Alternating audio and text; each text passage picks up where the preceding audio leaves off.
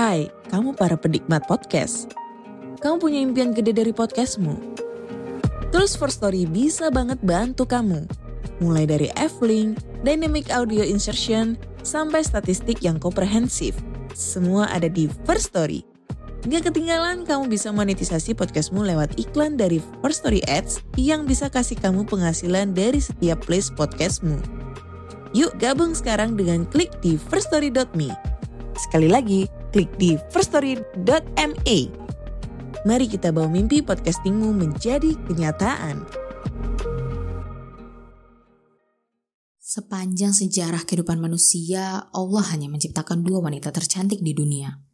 Yang menempati urutan pertama adalah Siti Hawa, wanita pertama yang diciptakan Allah yang juga merupakan istri dari Nabi Adam. Lantas, siapa ya yang menempati urutan kedua setelah Siti Hawa?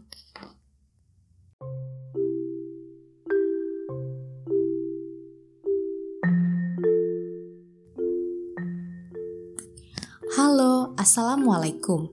Kembali lagi di podcast Cerita Sejarah Islam. Kali ini bersama saya Nabila, kita akan mengilas balik kisah salah satu wanita tercantik di dunia. Mari kita mulai ceritanya. Alkisah Dakwah Nabi Ibrahim di Babilonia tak berjalan lancar Selama bertahun-tahun berdakwah, pengikut Nabi Ibrahim hanya dua orang. Karena susahnya untuk tetap tinggal di Babilonia, Nabi Ibrahim akhirnya pindah ke negeri Syam bersama dua pengikutnya.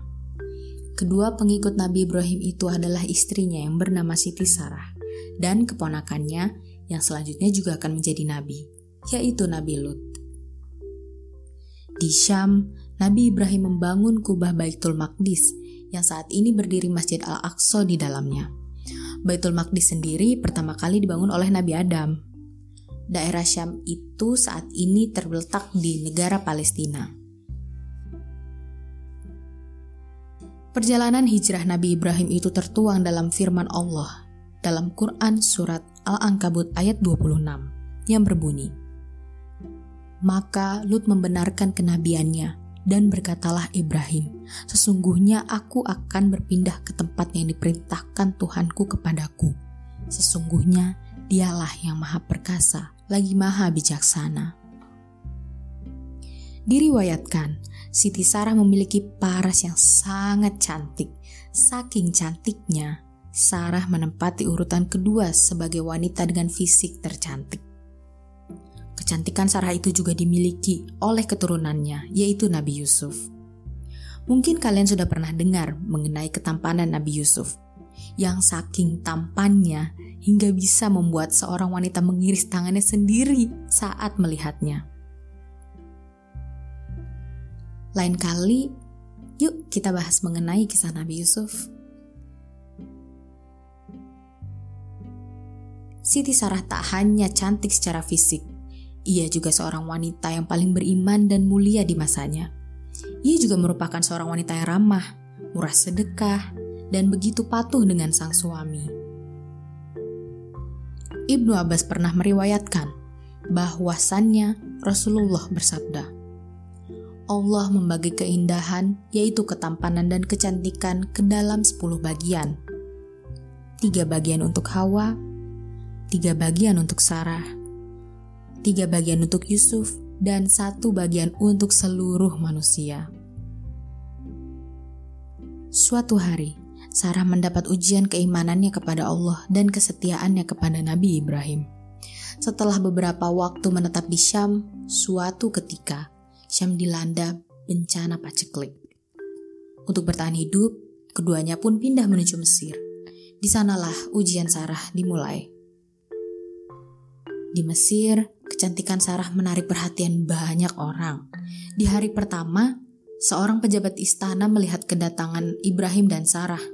Sontak pejabat itu menyukai paras cantik Sarah. Ia pun segera menuju istana dan mengabarkannya kepada Firaun. Telah datang di negeri Baginda ini seorang pria asing. Ia datang bersama dengan wanita yang sangat menarik. Kecantikannya tak ada yang menandingi. Wanita seperti itu layak menjadi pendamping Baginda katanya.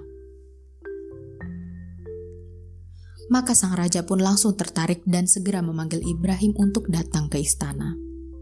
Raja yang berkuasa saat itu adalah Fir'aun I yang terkenal sangat zalim. Sang raja sangat menginginkan Sarah. Jikalau ia tahu Sarah telah bersuami, suaminya pasti akan dibunuh agar sang raja mendapatkan wanita cantik itu. Maka, ketika sang raja bertanya kepada Ibrahim, "Siapa wanita itu?" Nabi Ibrahim menjawab, "Dia adalah saudariku." Sehingga Nabi Ibrahim pun dilepaskan. Lalu sang raja meminta agar Sarah dibawa ke istana. Sepulang dari istana, dia berkata kepada istrinya, "Wahai Sarah, tak ada yang beriman di muka bumi ini kecuali aku dan kamu. Raja itu bertanya tentangmu, dan aku mengatakan bahwa kau adalah saudariku. Kalau dia tahu kau adalah istriku, maka dia akan membunuhku untuk mendapatkanmu. Dan memang kau adalah saudara perempuanku dalam Islam. Ujar Ibrahim. Sarah pun segera dibawa ke istana, dan dia dirias dengan hiasan terbaik yang melekat di tubuhnya. Pakaiannya sangat indah, dan pelayan menyediakan kebutuhannya. Walaupun Sarah memiliki kesempatan besar untuk menjadi pendamping Raja Mesir, bisa hidup berkecukupan, memiliki segalanya, tetapi Sarah tetap berharap bisa kembali ke suaminya. Perasaan Sarah sedih bukan kepalang. Dia enggan berpisah dengan suaminya dan takut tersentuh Firaun yang jahat. Maka Allah lah satu-satunya tempat mengadu dan meminta pertolongan. Untuk itu Sarah beribadah dan mengadukan kesedihannya kepada Allah. Dia memohon kepada Allah agar melindunginya. Ya Allah, jika engkau mengetahui bahwa aku beriman kepadamu dan Rasulmu, mengetahui bahwa aku menjaga kehormatanku untuk suamiku, maka janganlah kau jadikan raja kafir itu berkuasa atasku. Pinta Sarah. Allah pun mendengar doa Sarah dan mengabulkannya. Ketika sang raja ingin menyentuh Sarah, tangannya menjadi lumpuh. Firaun tak mampu bergerak. Sarah terkejut dengan kelumpuhan tangan raja, sehingga ia berdoa, "Ya Allah, andaikan raja ini mati, tentu orang-orang akan menuduh bahwa aku yang membunuhnya." Namun Firaun kembali mendekati Sarah setelah tangannya dapat kembali bergerak. Tapi saat hendak memegang Sarah, Firaun kembali lumpuh. Sarah terkejut dengan kelumpuhannya. Lalu ia berdoa, Ya Allah, andaikan raja ini mati, tentu orang-orang akan menuduh bahwa aku yang membunuhnya.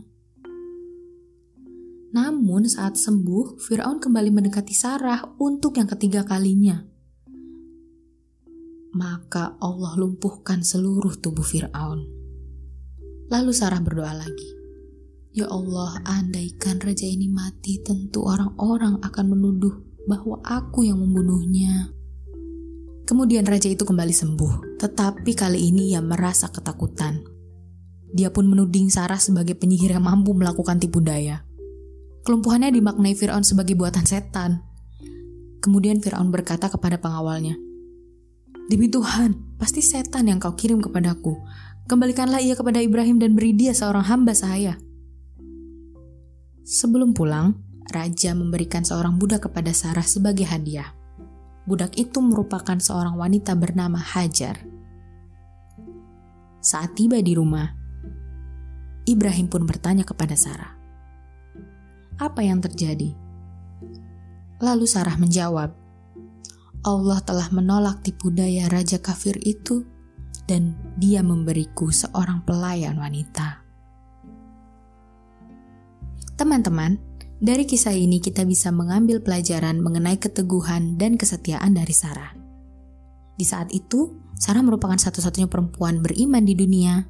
Sebagai istri dari Nabi Ibrahim, Sarah juga telah melewati banyak rintangan. Sarah ikut hijrah bersama Nabi Ibrahim dari Babilonia menuju negeri Syam. Medan perjalanan yang ditempuh tidaklah mudah dan membutuhkan waktu yang lama. Kemudian saat di Syam, mereka tertimpa paceklik.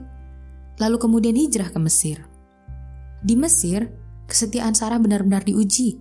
Walaupun dia bisa hidup nyaman dan tenang di istana Firaun, menjadi wanita kesayangan raja, Sarah tetap menginginkan untuk bisa berkumpul kembali dengan Nabi Ibrahim suaminya. Padahal di saat itu, secara ekonomi, kehidupan Nabi Ibrahim juga masih mengalami kesulitan. Semoga kita bisa mengambil pelajaran dari kisah Sarah ini. Sampai jumpa di episode cerita sejarah Islam berikutnya. Sekian. Wassalamualaikum warahmatullahi wabarakatuh.